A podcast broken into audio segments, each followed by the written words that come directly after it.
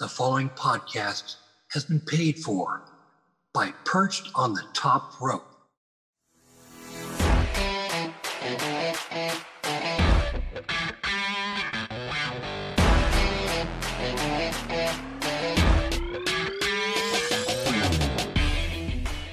Hey everybody, this is Badass Billy Gunn, and you're listening to Perched on the Top Rope. And if you're not down with that, got two words for you: suck it.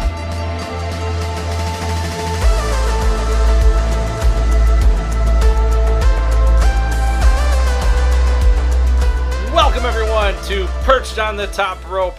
I am your host, former dirt sheet writer from Ringside News, the richest, the sportster, and Sportskeeda. I am Lee Walker, and let's start this show off with some news from WWE.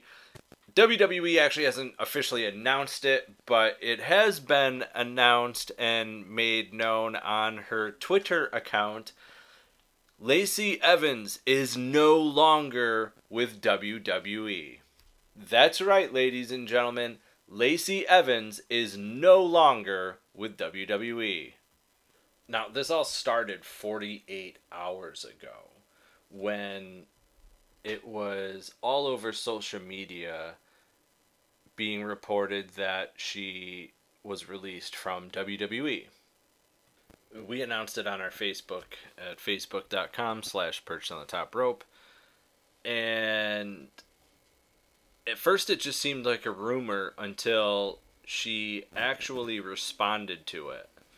And her response was nothing more than just a bunch of eyes, you know, the emojis there.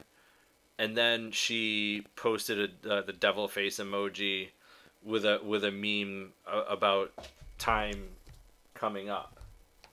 She also took to Instagram, uh, which is the same as her Twitter account, Limitless Macy, saying, "When the clock strikes twelve, you will address me as Macey Estrella, from here on out. Oh, and this jacket is up for grabs. Be on the lookout." And more emojis. Now I'm gonna be real honest with you, folks her career kind of took a nosedive. I would say after she had her second child. And I know that sounds rather harsh to say, but WWE and Vince McMahon was really never known to be in favor of women having kids in his company. Obviously, that's changed for, you know, some. Unfortunately for Lacey Evans, she just never really just never really bounced back from uh, from that from the, having her second child and, and her career just became a lackluster. Now she had her, her second child uh, october of 2021 now that was a couple years ago but a lot can change in just a short amount of time especially with wwe being out basically a year you can come back and it's a whole different company. And unfortunately for her that's kind of what she ran across. So uh, she has her child. And 2022 was eh, uh, not all, I'd say not all right for her, but you know, she was there. And then took some time off, comes back on the 27th of January 2023 and defeats Jasmine Allure in just under 2 minutes and 20 seconds. She takes part of the Royal Rumble which is literally just a day later. Her next taping that she's part of was February 10th, 2023, defeating Cameron Harris.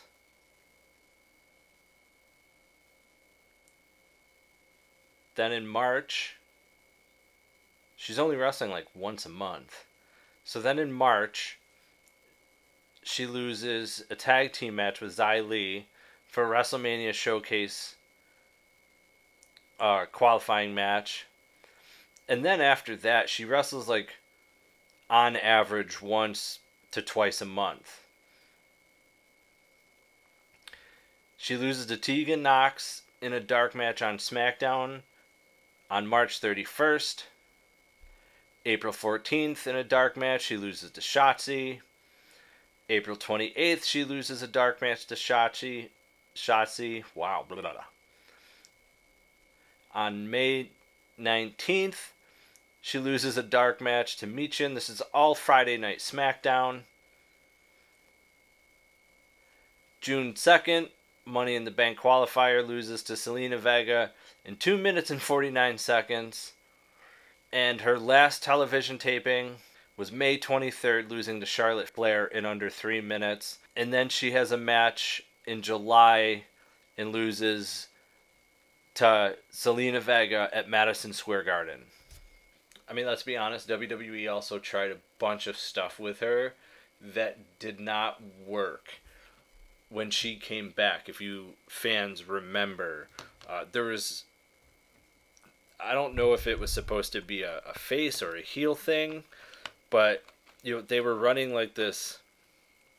These vignettes and promos of her sharing personal stories about her family and being in the military and why she went into the military, and, and you know, it was it felt like there was times we were supposed to feel sorry for her for the some of the things that she had gone through when she was doing these promos and vignettes for her return. Uh, basically, I think we were supposed to get the understanding that she was a face. And WWE ran with it for maybe a week or two, and then all of a sudden, boom, she's a heel again. No rhyme or reason, no explaining the change. Instead of doing the whole y'all nasties thing, she had a military thing, which I mean, she was a Marine and still is a Marine. That's how you refer to them as. Uh, you know, once you're in the military, you're always in the military. But she, it didn't work. And WWE quickly changed her into something else. You know, the same thing but a heel. You know, and we weren't getting those, you know, feel sorry for me stories or uh, you know, this is what I had to go through to become the person that I am today. So then she just became a lackluster and WWE then tried to give her a basically a very very very big resemblance of the Sergeant Slaughter. I don't want to say gimmick, but the look. You know, the the hat and the gear. It would all really resembled Sergeant Slaughter, which, you know, she was a Marine. He just actually played one. He wasn't a Marine. This actually drew heat, and it actually drew a lot of heat. Especially with Sergeant Slaughter's daughter. Um, tweeting about it quite a bit. Uh, not happy with the whole thing. Uh, you know, there's only one Sergeant Slaughter, this and that. But Sergeant Slaughter was also kind of busy uh, talking about the Undertaker, not letting, not inviting him to the WWE Hall of Fame, but also he's a WWE Hall of Famer. You should be there anyway, I guess. So like, eh. Anyway, Lacey Evans is no longer part of WWE. Now, I know a lot of fans are also going to say, well, she really didn't do much anyway. Honestly, when she had her first gimmick with the whole uh, nasties, great, great, great mic skills. I loved how that whole thing went about. I just, oh God, I just hated when they paired her with Ric Flair when she announced that she was pregnant, and then Ric had to be like, "Oh, well, it's not mine," blah blah blah. Because in real life, we know she's married, but you know she was also in a feud with Charlotte Flair at the time, and that had to like basically abruptly stop. and then you know she has her kid, comes back, and it's just a lackluster after that. So I'm sure you're probably wondering did they release her? Did her contract expire? What's the deal? And the answer is her contract expired. She chose not to re sign with the company. And as of midnight of August 16th, Lacey Evans is no longer contracted to WWE. But from contracts to wedding rings, ladies and gentlemen, she's the most gothic emo thing we have in WWE. She's a goddess, to be honest with you. Rhea Ripley is engaged to Buddy Matthews. Now, if you go to YouTube at Perched on the Top Rope, you can watch our interview with Buddy Matthews. It's pretty cool. It's where you find out that Buddy Matthews is actually not done with Aleister Black, who at the time was and now Malachi Black of AEW. Obviously, this is right when he was released from WWE. Go check it out, and there's a bunch of other interviews there too at Perched on the Top Rope on YouTube. So she's engaged, and that means Dirty Dom, Dom Dom, whatever you want to call him, now has a new daddy. And I don't mean Rey Mysterio is being replaced, but he's got Rhea, who's his mommy, and now he's got Buddy, who's daddy. This is actually kind of funny because if you think about it, anytime Dominic Mysterio is on television with Rhea Ripley and there's posts on social media, Buddy's always posting something rather insecure about it. But Rhea's hot, so good for him. I'm jealous if you can't tell. So let's just switch it over to AEW. All right? Like, just move on. All right? I can't. And that's what we're going to do. I don't want to talk about Rhea Ripley anymore. I'm very sad that she's engaged. I'm very jealous. Uh, a lot of emotions going with that one. But let's talk about All In because when it comes to ticket sales, they have surpassed SummerSlam 1992, which was at Wembley Stadium, Stadium in London, as All In is as well Sunday, August 27th. Now, the current setup for seats is 84,048. Currently, there is 80,056 tickets that are already uh, distributed. Now, uh, there is 3,992 tickets available still. Regardless, 80,000 has been crossed. The next record that AEW is looking to beat is set by WWE WrestleMania 32 at AT&T Stadium in Arlington, Texas, which is 80,709 tickets sold. So, if AEW can just sell i am just going to round up to a thousand tickets, make it 81,000. They'll have beaten WWE WrestleMania 32 and SummerSlam 1992. That's a huge achievement. You know, a lot of people have, including myself, given AEW crap from time to time about the product. It's a newer company, is usually the excuse that we have, but regardless, that's a lot of sold tickets. I mean, even Triple H has said, hey, they're just a secondary company, you know, knocking them, not considering them competition. When the truth of the matter is, is any company's competition. It's just how long will they take to get to the level that they need to be to be considered some sort of threat. But you know what? Congratulations AEW. That's a lot of sold tickets. It's going to be an awesome show. Now let's move to AEW Collision. Or should I say CM Punk Collision? Because that's what's seemingly going on with this show. If you butt heads with CM Punk, you're to have an issue.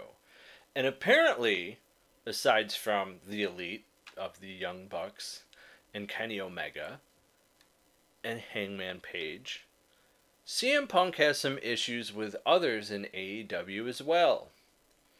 Now I'm going to start with Hangman Page only because on this past collision after it went off the air, Punk had cut a promo seemingly on Hangman Page. So what happened? Well, Page was brought to do a pre-tape promo for AEW Dynamite on AEW Collision. Uh, the rumor is he wasn't allowed backstage and had to film it somewhere else, uh, which then Punk mocked Page after Collision went off the air. Now, PWI Insider reports that Page was not, in quotations, removed from this past Saturday's collision, but instead told the location of the promo being filmed was being moved and it had nothing to do with Punk. Some in AEW believe that the Punk promo after Collision went off the air bled into the promo being moved by those looking to knock Punk. Page lives in Greensboro, uh, you know, where Collision was being held, and he drove to the arena it doesn't seem like it was a situation where he had to fly to the show or anything like that. Uh, it's also unclear whether the two sides talked after Punk texted an apology to Page early Sunday morning. So he did apologize for this one. Now, there's no word if, you know, what any other exchanges happened. So we'll have to wait and see. But that also leaves us with plenty of other people to talk about that CM Punk has seemingly had an issue with. And let's start off with Ryan Nemeth, who you might know as Dolph Ziggler's brother. I mean, they look identical for crying out loud. So, what happened here? This is an interesting one. Uh, CM Punk took an issue to Nemeth over a tweet by the latter after Punk's return promo where he referred to the, the Bucks as counterfeit Bucks, which Nemeth retweeted literally the softest man alive. Uh, Punk reportedly confronted Nemeth at the June 21st Dynamite show. Whatever. Uh, now, it's believed that Nemeth was sent home after he said hello to everyone at the hotel before the show but didn't stop to do the same to Punk and those who were with him. It was AEW VP Pat Buck who sent Nemeth home Saturday and told him he would only be working Wednesdays instead, which is AEW Dynamite. That's it.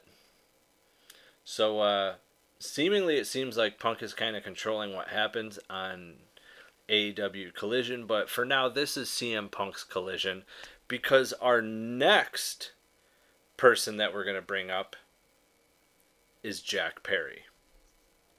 So what is CM Punk's issue with Jack Perry? Well, he got face to face with uh, Jack Perry over a glass spot that Perry wanted to do on AEW Collision. Now, there's three sides to every story Punk side, Jack Perry side, and the truth.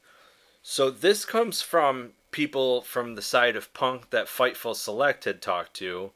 Perry wanted to use real glass for a backstage segment, which was said to be going against production doctors and Tony Schiavone, all of whom advised against it and noticed, noted that smashing real glass was a safety hazard. Perry wasn't happy with that notion, and Punk believed that Perry wanted to do it so he didn't need to come to work the next week, which Punk sees as a problem in AEW. It's not clear whether Perry not wanting to work the next week is because it was a dangerous spot or whether Perry would have been fulfilling a needed date in advance, as sometimes AEW films pre taped segments to air the next week.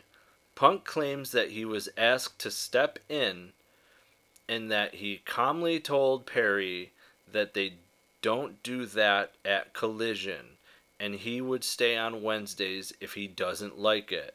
Punk claimed that Perry was throwing a tantrum over not being able to do the spot and people stepping in to prevent it from happening.